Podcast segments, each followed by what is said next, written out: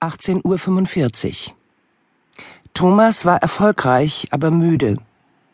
Eine Art von Müdigkeit, der mit einer Nacht guten Schlafes nicht beizukommen ist. Der Alleenring war bereits in Sichtweite, aber es ging so gut wie gar nichts mehr vorwärts. Wer in Frankfurt Auto fährt, hat doch ne Panne, hatte Torben, einer seiner Steuerfachgehilfen, am Morgen gesagt, nachdem er sein neues Rennrad ins Archiv getragen hatte. Natürlich nicht zu ihm. Sowas sagt man nicht zu seinem Chef. Die Tür zu Thomas Büro hatte offen gestanden und er hatte Torben um die Ecke tänzeln sehen. Energetisch wie ein Boxer auf dem Weg zum Ring. Dieser Vollidiot. Wer um Himmels willen nennt sein Kind Torben? Klingt nach nordischer Notlösung. Thomas schloss die Augen, irgendwer würde schon hupen, falls es weiterging. Heute war er eindeutig ein Kandidat für die Couch.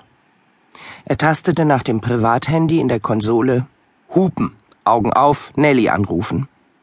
Sie war zu Hause und freute sich. Sehr gut. Er rief Corinna vom anderen Telefon aus an, um ihr zu sagen, dass es spät werde. Sehr spät. Schwieriger Mandant, schwierige Steuerprüfung. Sie klang genervt. Ist ebenso, Corrie, tut mir leid. Sag den Kindern gute Nacht von mir. Er atmete durch und straffte sich. Jetzt nur noch die kleine Strecke bis nach Ginnheim, der Heimweg in der Nacht hinauf in den Taunus würde wunderbar zu fahren sein. Er liebte den Wagen, den er als einziger fuhr. Nelly war die erste Geliebte in seiner zweikindrigen Ehe. Davor hatte es den einen oder anderen One-Night-Stand gegeben, nichts von Bedeutung. Er war seit zwölf Jahren verheiratet und wollte es auch bleiben. Er liebte die Kinder und Corrie war eine wunderbare Mutter. Ob er sie noch liebte, fragte er sich nie. Sie war seine Frau, und das fühlte sich richtig an. Ein Mann braucht ein sicheres Hinterland, fand er, mit Kindern, Haus und Garten und einer guten Frau, die das alles am Laufen hält. Er war zufrieden. Was er an Nelly, neben dem Sex, der natürlich deutlich aufregender und versauter war als der eheliche, besonders mochte, war ihre Unkompliziertheit. Sie führte eins der Reisebüros ihres Bruders und als Geschäftsfrau lebte sie deutlich ambulanter als Corinna. Sie hatte einen blitzschnellen Blick für Prioritäten. Hunger? Essen. Und zwar sofort. Auch mal eine Tiefkühlpizza, wenn es sein musste, oder irgendwas mit Ente vom Chinesen. Corinna lud seit geraumer Zeit gruselige Rezepte von jungen Trendköchen aus dem Internet herunter. Lammlachse mit Pflaumenmus. Irgendwas im Salzmantel, der mit dem Hammer geöffnet werden musste. Es schmeckte bestenfalls abenteuerlich, und Thomas argwöhnte inzwischen, dass diese Jungs sich vor ihren Sendungen totlachten beim Erfinden schräger Rezepte, die außer auf dem Bildschirm nirgends funktionierten. Corinna hatte früher ohne TV-Köche anständig gekocht, verteidigte die Horrormenüs mit dem Hinweis auf den Riesenerfolg der Jungs und ihre gigantischen Kochbuchumsätze.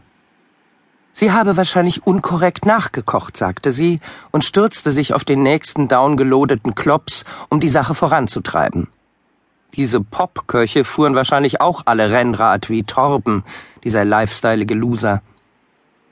Ähnlich umständlich fand Thomas, gestaltete Corinna auch das eheliche Sexualleben. Wenn er den Geruch von Duftkerzen aus dem Badezimmer witterte und des eingelassenen Ölbades ansichtig wurde, wusste er, was die Uhr geschlagen hatte. Ein paar Mal hatte er sich auf die ellenlange Zeremonie eingelassen und das Ganze mit Anstand durchgezogen, aber großen Spaß hatte ihm das nicht gemacht. Es war ihm unbegreiflich, was dieser weiblichen Inszenierung von Ölbad und Candlelight, mit oder ohne Dinner, zugrunde lag. Und wenn dann Partner oder gar Fußmassage zur Erwähnung kam, verging ihm die Lust endgültig. Für sowas gab's schließlich Fachleute und er arbeitete im Büro schon genug. Außerdem hasste er es, sich an die Füße fassen zu lassen. Er ahnte, dass es sich um eine ihm fremde Art von Liebesbezeugungen handeln könnte, aber diese Riten, begleitet von Corinnas Äußerungen darüber, dass das eheliche Körperleben gepflegt und kultiviert sein wolle, machte ihn zapplig und nervös. Er mochte Sex so, wie er mit Nelly möglich war. Unkultiviert. Schnell, scharf und süß mit einem Dreh ins Abgründige. Und Nelly verstand, dass das Schiff von hoher See kommend zuerst den Hafen brauchte. Die Couch. Sein Dock, wo er eine Weile herumhängen und abspannen konnte. Dösen und ausruhen. Bis die Maschine von selbst wieder ansprang.